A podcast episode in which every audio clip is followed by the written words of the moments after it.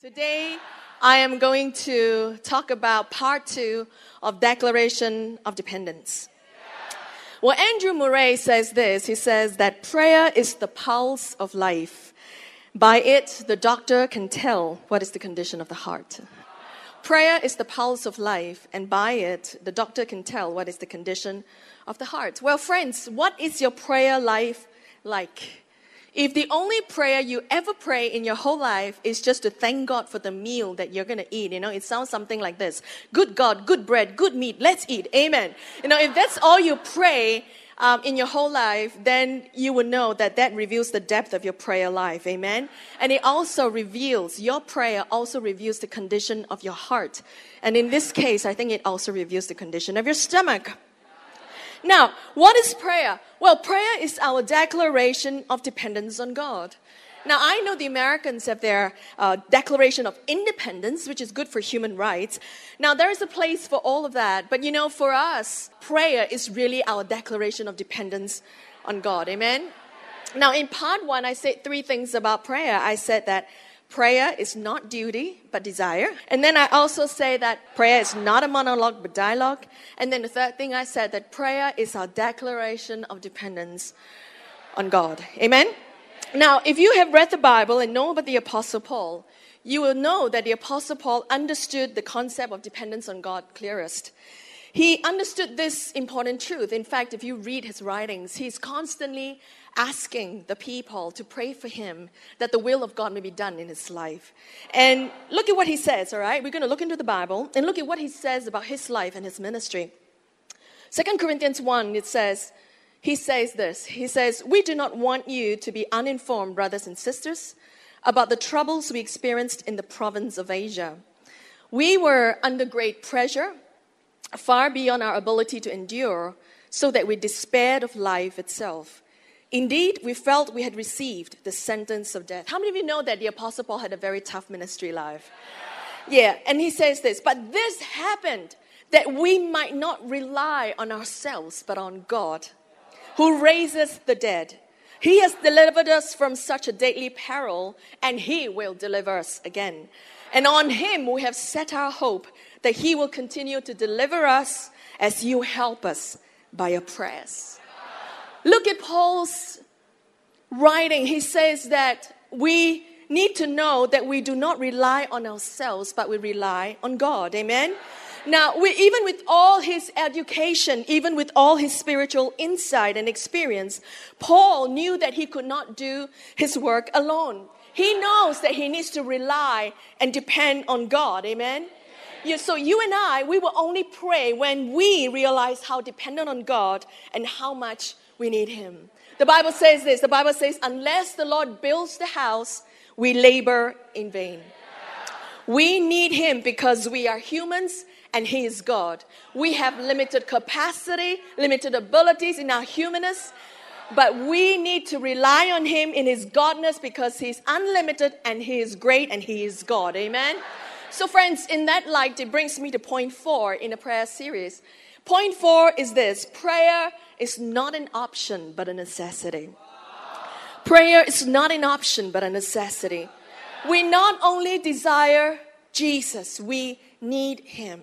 Amen.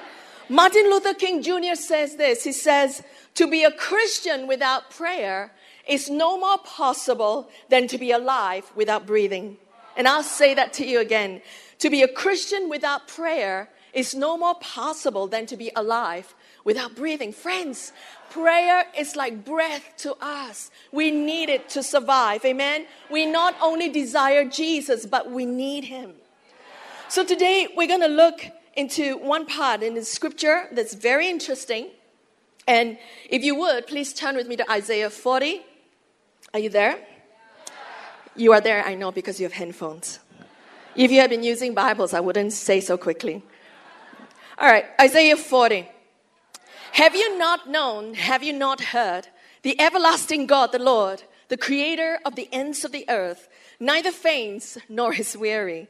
His understanding is unsearchable. He gives power to the weak, and to those who have no might, he increases strength. Even the youths shall faint and be weary, and the young men shall utterly fall. But those who wait on the Lord, they shall renew their strength. They shall mount up with wings like eagles. They shall run and not be weary. They shall walk and not faint.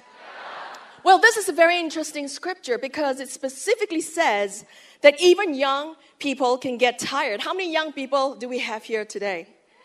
How many of you, how many people who think they are young are sitting right here today? Come on, put up your hands. Be unashamed unashamed. We're all young.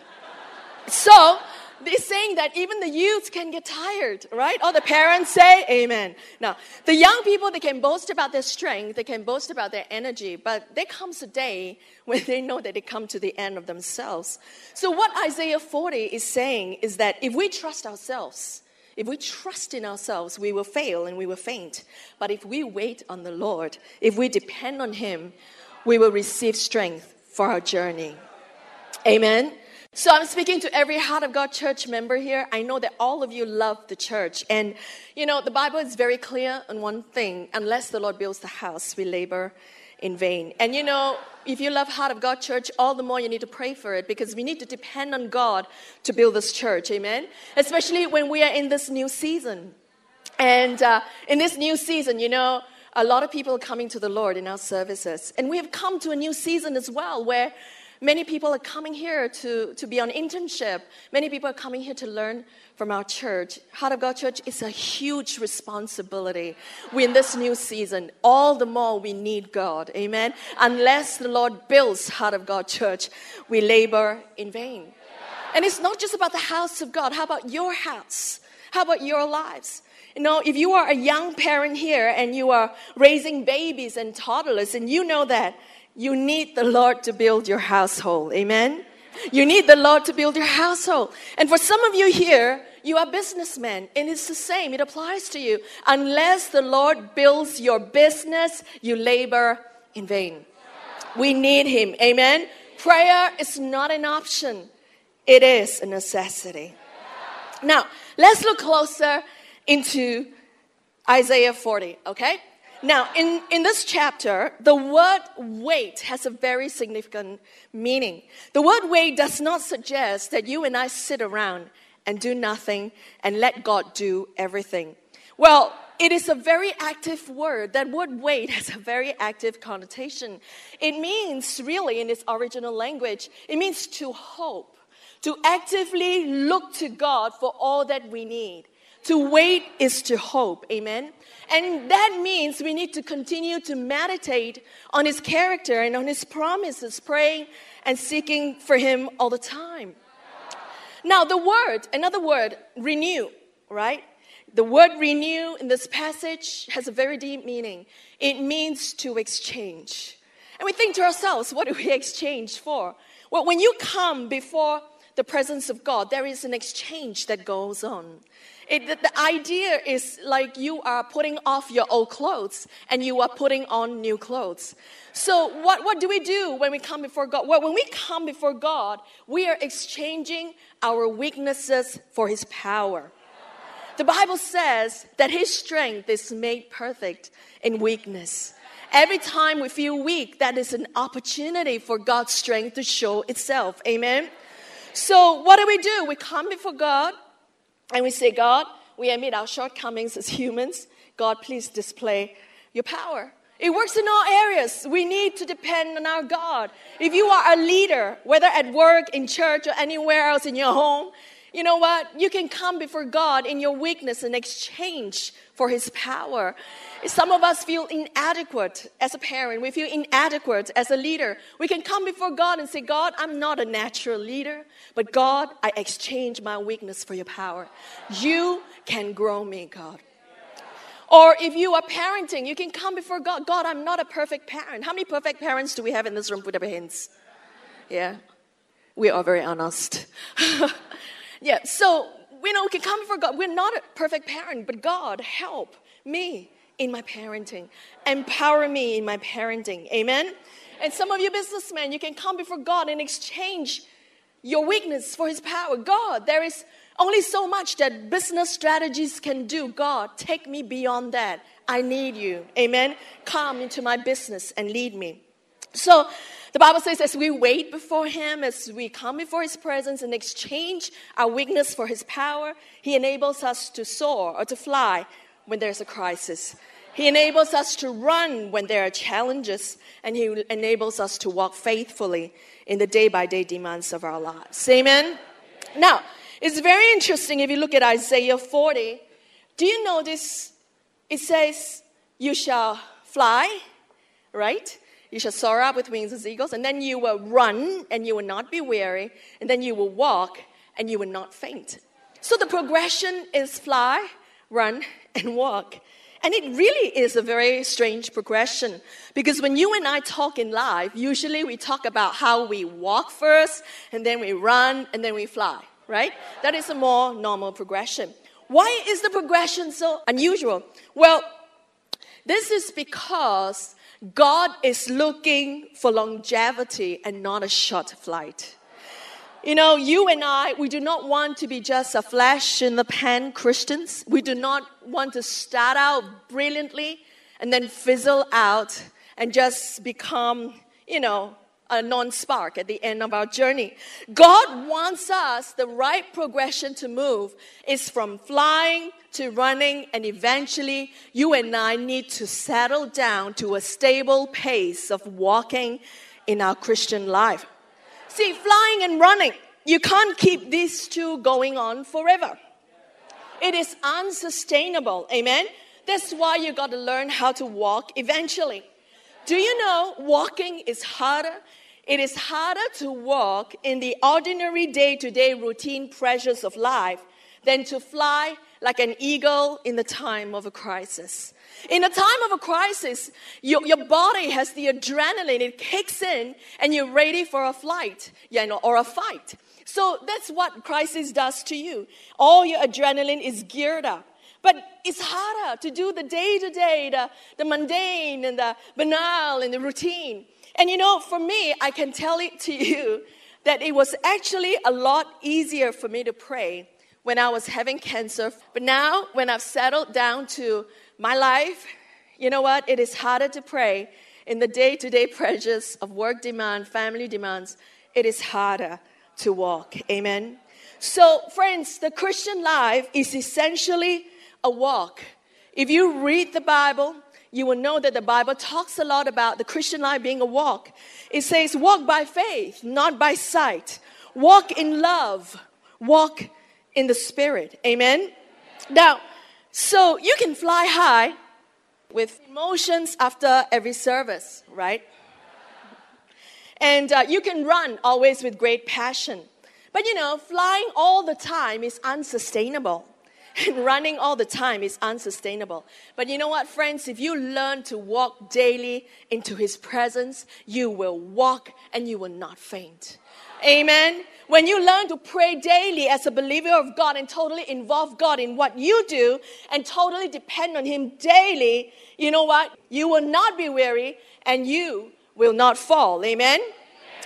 William Carey, the father of modern missions, he has this to say. He says, I can plod. That is my only genius. I can persevere in any definite pursuit. To this, I owe everything. Let me say that to you again. I love this quote. It says, I can plod, and that is my only genius. I can persevere in any definite pursuit, and to this, I owe everything. You know what, friends? Pastor How and I, we don't really consider ourselves to be very charismatic people, but there is one thing that he and I do very well, and that is he and I can plod. He and I can do the day to day with great consistency, and that is our only genius. He and I can plot very well, and that is our only genius. You know what? He and I, when we walk the day to day, we find miracles in the mundane. We find beauty in the banal and we find riches in the routine. That is our strength. We can plot and we can walk. And you know, the greatest people, the greatest heroes of faith are not always those who seem to be flying all the time or running all the time. Often it is those people who are patiently plotting day by day, plotting, walking in His presence, and totally dependent on Him. Charles Spurgeon says this By perseverance, the snail reached the ark. By perseverance, the snail reached the ark. You know, Noah got them to come two by two. Even the snails made it.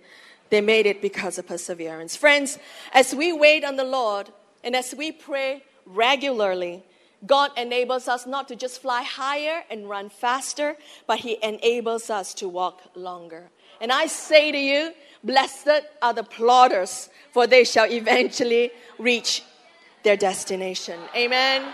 So settle in your life to a walk with Christ. There are the high moments where you will fly, and there will certainly be the excited moments where you will run. But you know what? Eventually, stability in your Christian life will only come when you learn to settle into a walk with Him, walking daily into your presence, God. And you know what it says? It says, when you walk, you will not faint. Amen. Now, Luke 18:1 is very interesting. It says, There Jesus spoke a parable to them that men always ought to pray and not lose heart. So, losing heart is associated with when you stop praying. So, why are you losing heart? Perhaps it's because you have stopped coming into His presence. Stop declaring your dependence on Him in a day to day. Jesus said, Men always ought to pray and never lose heart. Amen. So don't let a day go by without talking to Jesus. Prayer is not an option, but it is a necessity. So, you know what? I'm going to pause a little bit in this part of the service. So, I'm going to pause here and I'm just going to ask some questions. How many of you here you are losing hope? Well, my encouragement to you is to pray. And how many of you are feeling the pressure and crumbling under the day to day pressures of being a wife or a husband or a father or a mother, or some of you who are young people, the pressures of being just a son or daughter or, or, or student in the Singapore education system. You know, you feel the pressures. Well, let me encourage you if you feel all of those things, the demands of the office, that you return to from Monday to Saturday, the demands of family that you run every day, the demands of your own life, well, my solution for you is this you gotta pray. Men always ought to pray and never lose heart. You lose heart when you stop praying. So today, as you sit here, may I ask you to bow your heads and close your eyes. And I want to ask you how many of you are waking up every morning feeling extremely overwhelmed? And sometimes you just don't know how you're going to live through your day. But you know what? There is a power that's waiting for you to tap on. Our spirit is like a battery. It needs to be recharged. When you come before the presence of God, you know what? You are charging the battery.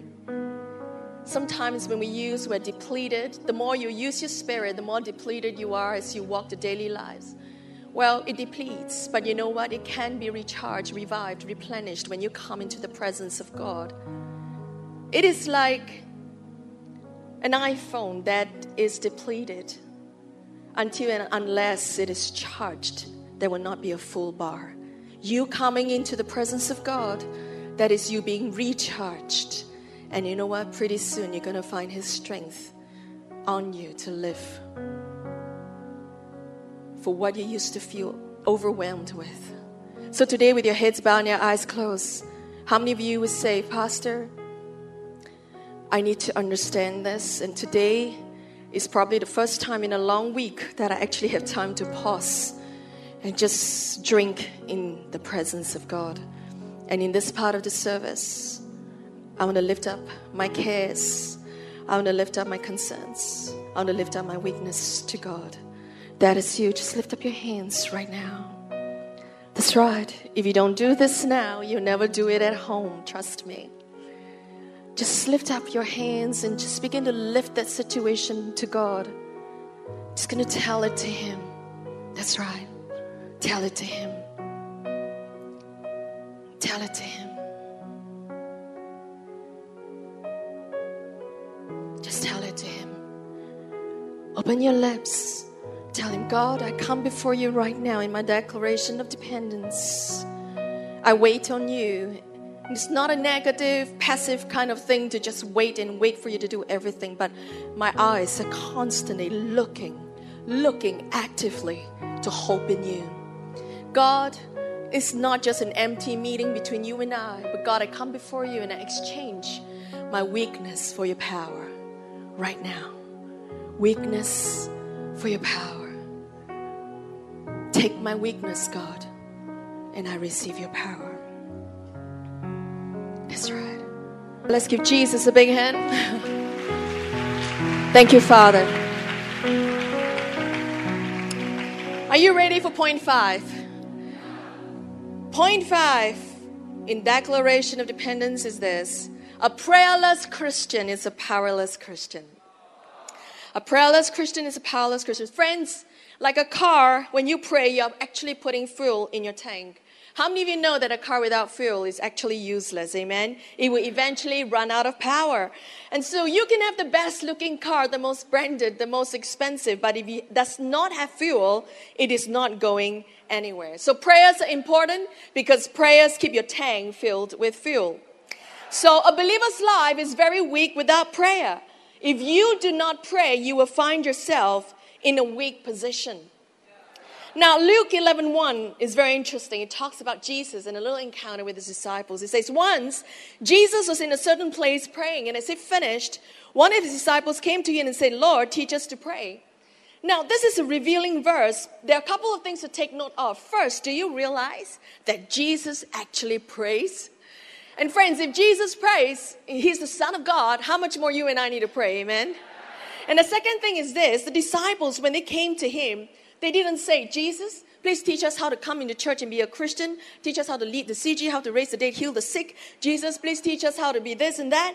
But you know what? He says, they said, Jesus, teach us how to pray. So they understood one thing. The disciples understood one thing. They were close to Jesus. They were leaders around him, but they understood that the level of leadership position you are at does not make a difference, but the level of God inside of you does. The level of leadership position you are at does not make a difference, but the level of God inside of you does. So they know that a prayerless Christian is a powerless Christian. Friends, real power does not come from your position in life. It does not come from any leadership position in life, but it comes really from the level of God that is inside of you. And the disciples knew it. They knew they needed that power that came from the life of Jesus. They knew they needed a declaration of dependence, so they asked Jesus to teach them how to pray. So, unless the Lord builds the house, we labor in vain. That's what the scripture says. But you know what? By the same token, we can say this unless the Lord builds our house, we labor in vain. Unless the Lord builds our career, we labor in vain. Unless the Lord builds our marriage, we labor in vain. Amen? You know what? We need a declaration of dependence in our own lives. So, today, I want to talk a little bit about how Pastor How and I, we build our own house, how we build our family, and how we build our child. And uh, how many parents here sitting here right now? Amen. Amen. God's going to greatly bless you in this service today. Amen. Now, ever since our daughter was a little girl, we have been praying for her regularly. And this is a good point to note for all uh, young parents of toddlers and kids, you know what? You need to pray for your kid very regularly. Pastor and I have been praying for her regularly, and in our time of prayer, we have a few constant uh, cry that we presented before God. And we always tell this to God. We say, God, you know, we may be pastors, but we need you to reveal yourself to our daughter. And we say, God, you really don't have grandchildren. You know, our daughter cannot be a, your grandchild by virtue of our relationship with you. You have no grandchildren. God, she needs to be your child. God, she needs you to reveal to her personally as a heavenly father. And you know, from young, I've always prayed this prayer for my daughter. And I said, God, you know, you have to reveal yourself to her at a young age. And I pray, God, that at a young age she will know what she is called to do. And I say this God, before 12 years old, she must know and she will know what her purpose in life is. And she will have a revelation of you. And you know, I have seen far too many pastors' children. They have gone wayward into the outside world and become you know, getting themselves into a lot of problems and then later on coming back to the Lord at a much later stage in life. And I saw that and I said, God, this shall not happen. There will be no detours in my daughter's life. There will be no wasted years. There will be no wasted tears, God. You know, before 12, she will have a revelation of what her purpose in life is. And we have only one arrow. God, this arrow in our lives, it will be shot out, we will hit its mark, and it will be in one straight flight. No detours, no crooked ways. Amen. And so that's what I constantly pray even when she was a baby. And dad, of course, Pastor How, dad, and he used the scriptures in Isaiah 11 2 to pray. The Spirit of the Lord shall rest upon him, the Spirit of wisdom and understanding, the Spirit of counsel and might, the Spirit of knowledge and of the fear of the Lord. Now, this is talking about the Spirit being on Jesus. But nevertheless, my husband was very inspired to pray this verse of our daughter. So he would constantly go, God, let the Spirit of, of wisdom and understanding come upon my child. Let your Spirit of counsel and my, God, let the Spirit of knowledge and a fear come upon her. So how many of you know that when we talk to God, He actually talks back? So in the year 2013, um, that year, the Lord spoke very clearly to my heart. He says this He said, you have to captivate and capture your daughter's mind this year. You have to captivate and you have to capture her mind this year. So we, we got that word, I got a word from the Lord, and uh, so I started to work it. So, on a natural level, uh, what I first started to do was that I started to, to stir up her imagination on a natural level. Uh, you know, I have a habit of telling her bedtime stories, right? So I do that. And uh, so during bedtime, I would tell her stories. I uh, didn't use books for a period of time because God spoke this. So I would tell her stories. And I tell her stories about uh, bushes that fly and human beings that disappear in thin air, just trying to push the boundary of imagination a little bit. So before bedtime, both of us were there and I say, okay, you know, I, I got to do this. God says to captivate her mind. So I'm pushing the imagination boundary. So we'd tell her stories and of course I'll be the more tired one and I was, you know, like half dying and she's there. And then half, sometimes I just open my eyes and I realize that she's like wide awake with an amused look on her face, you know. And I realize, oh, my stories were a little too far fetched. Um, cows that bark and uh, dogs that moo, you know, like, so you're like, you know, so I go, okay, okay, okay, okay, okay, okay. Okay, Okay, I understand it. Okay, it's too far fetched. I got to tone it down a notch. Okay, all right, let's, God says to captivate her mind, not to confuse it. All right. So, so okay, okay, uh, be a good mother now, you know. Just, so, so I keep telling her on a natural level those stories. So on a spiritual level, that is uh, what I do too. Is that I was very serious. Every night, I would tell her stories about the lives of people who were changed by the power of God in church. And I would tell her story after story of how people encountered God and had their lives changed. And what I was really doing was I was captivating her mind with stories about the power of God. And you know, her mind was really captivated by God. So she goes to school, she starts to see people through the eyes of Jesus.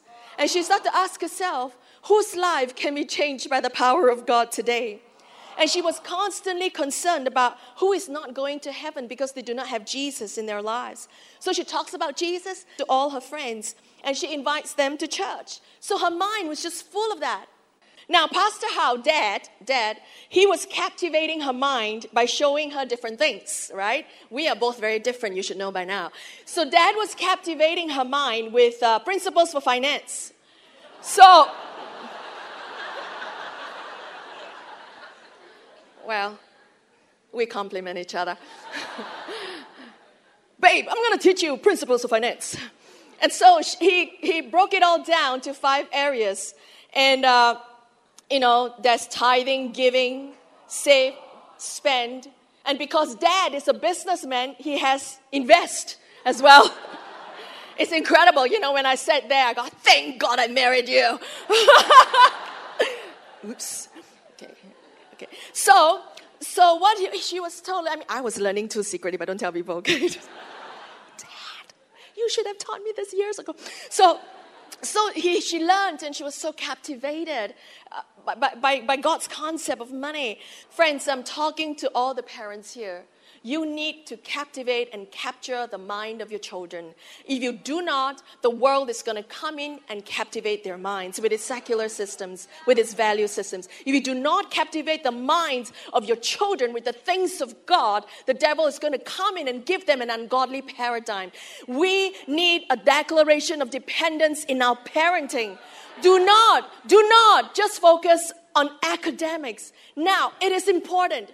In our church, we preach academic excellence. Do please focus on academic excellence in your children, but let it not be the only focus. Let God captivate their minds and their hearts and their souls and their spirits. Amen.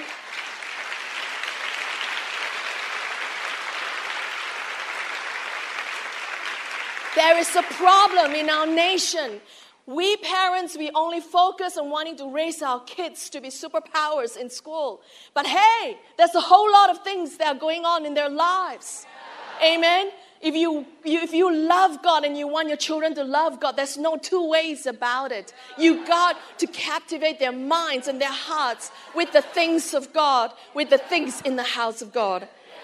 A prayerless Christian is a powerless Christian. And let me tell you the same thing a prayerless parent is a powerless parent. Be spiritual in your parenting. Amen. And let me tell you what, you are not powerless when it comes to your children. God has not left us powerless as a parent. A prayerful parent is a powerful parent. S.D. Gordon says this prayer is the striking blow, service is simply picking up the pieces. Prayer is the striking blow, service is simply picking up the pieces. Friends, after you have prayed, it is always so much easier to do. And after you have prayed, it is always so much easier to parent. Prayer strikes the winning blow, it is then easier to pick up the spoils of the victory in parenting. Amen. For our lives, it just came from one word from God. But you know what? If you trace the origins back to where it came from, it was us standing in front of God and saying, God, we may have pastored thousands of young people, but I don't think we are that great when it comes to our own child, God. God, we declare our dependence on you. We need you to help us to parent our child. We need you to help raise a leader in our house, God. We have seen too many stories of parents with wayward children who make big detours in their lives. God, please help us. It all started with a declaration of dependence. And the word of God came. Amen. Prayer strikes the winning blow, and then you pick up the pieces. Amen. Friends, a prayerful Christian is a powerful Christian. A prayerful parent is a powerful parent. And let me end on for this a prayerful church is a powerful church. When you and I pray, we set off emotion of force. That the forces of darkness cannot stand against. Amen. Stand up with me today.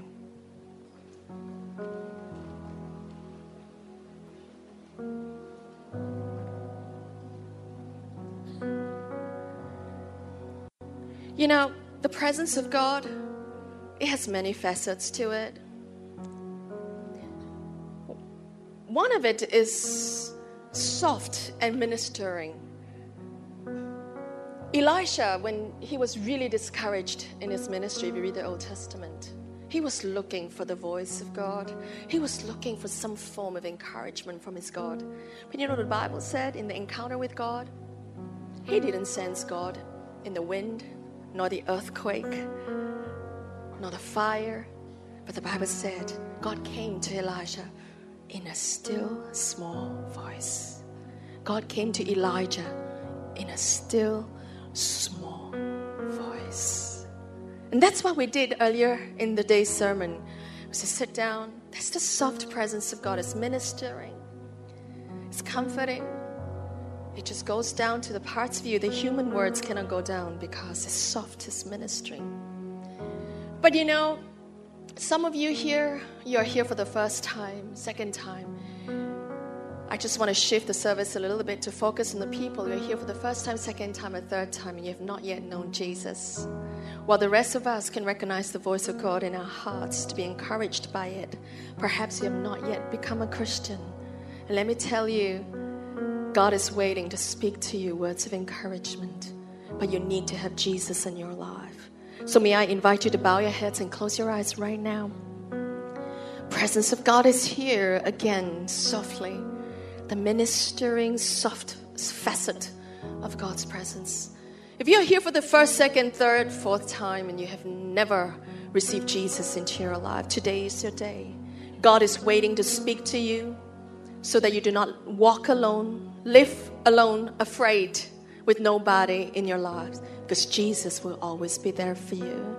And today, I'm going to give you an opportunity to invite Jesus into your lives. And when I count to three, you're going to lift your hands as a sign to me to say, Pastor, yes, pray for me. I want to accept Jesus into my life. If that is you, I'm going to count to three right now. Today is your day. Don't walk away from this service not being able to hear the voice of God in His encouragement, speaking to your heart and your mind. Don't walk away without the peace of God. I'm going to count to three right now. One, two. Invite Jesus into your lives today. One, two, three. Hands up in the air right now. Up, up, up, up in the air. That's right. I see your hands right there. Up. That's right. That's right. And some of you here, you're not very sure today that you have a connection with God. And somehow, you know, it's how you charge your iPhone, but you're not very sure whether you turn on the switch because three hours later you come back, it is still an empty bar on your iPhone, on your depleted iPhone. You just want to be sure today you're connected to Jesus and that you know him and he knows you. So for some of you here, if you're far away from Jesus and you, you also want to come back to Jesus and be close to him, I'm also going to ask you to lift your hands at the count of three. For those of you who lifted your hands just now, just keep your hands up. Keep your hands up. That's right. And for those second group that I'm talking about, you want to be sure that you're connected to Jesus, the power source. If that is you, I'm going to count to three. You can put up your hands to one, two, three. Hands up in the air right now. Today is your day to come back to God. That's right.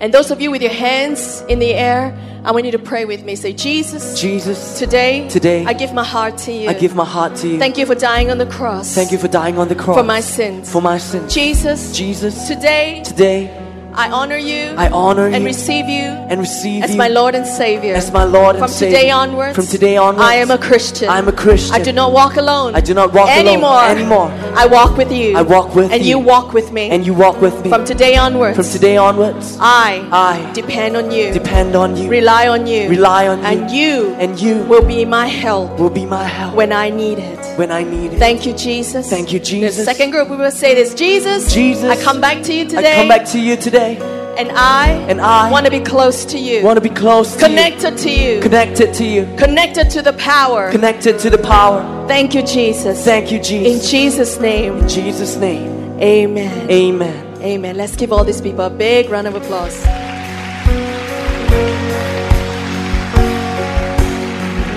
Friends, you know, that is the soft side of God that you felt in the middle of this service. But you know, God is interesting. The presence of God is a powerful thing. It's many facets to this soft ministering. But you know, there's another facet of God that is strong and mighty and fearsome and awesome. And I'm talking about that strong facet of God. And you know, Moses, Moses knows all about that because Moses was involved in a battle with, you know, he was leading the children of Israel and he was involved in a battle against the enemies and he had a victory. The Lord gave Moses and the children of Israel a victory. And you know what? God just, just revealed himself as Jehovah Nissi to Moses. And what does that mean? Jehovah Nissi is the Lord, is my banner. Now, flags and banners are symbols of victory. You know, the victor gets to raise his flag and his banner. The Lord is also called Jehovah Nissi. He is the Lord, our banner. There is a soft side to God and the presence of God that comes and minister to you. But there is another facet of His presence that is strong, that is powerful, that's awesome, that's fearsome, and it goes to war on your behalf. Jehovah Nissi, the Lord, is my banner. And you know, in that story, Moses and the people were facing the enemy. But Moses did not join his people to go fight the enemy, he sent them to fight. But Moses himself, he went up on a hill and he lifted up his hands in prayer, the Bible says. And the fascinating thing was that every time his hands were lifted in prayer, the children of Israel were beating back the enemy. But every time his hand came down and he stopped praying, the enemy prevailed. And so he lifted up his hands again and he prayed and he prayed. And then the children of Israel won the battle. And the Lord revealed himself as Jehovah Nissi. The Lord is my banner. Friends, there is a presence of God that you need to know. That's not only just soft and gentle and just just ministering, but there is a presence of God that you need to know that goes to war for you. Oh, Jehovah Nissi, the Lord is the banner. It goes to war for you. The Lord is strong, mighty, powerful. The Lord is fearsome. To be feared. The Lord is your banner. You have reached the end of the sermon. We pray that you've been blessed by the Word of God. To find out more about us, you can log on to www.heartofgodchurch.org or connect with us on Facebook or Instagram at HOGC. You can also follow Pastor Lia on Facebook and Instagram at pastor.leah.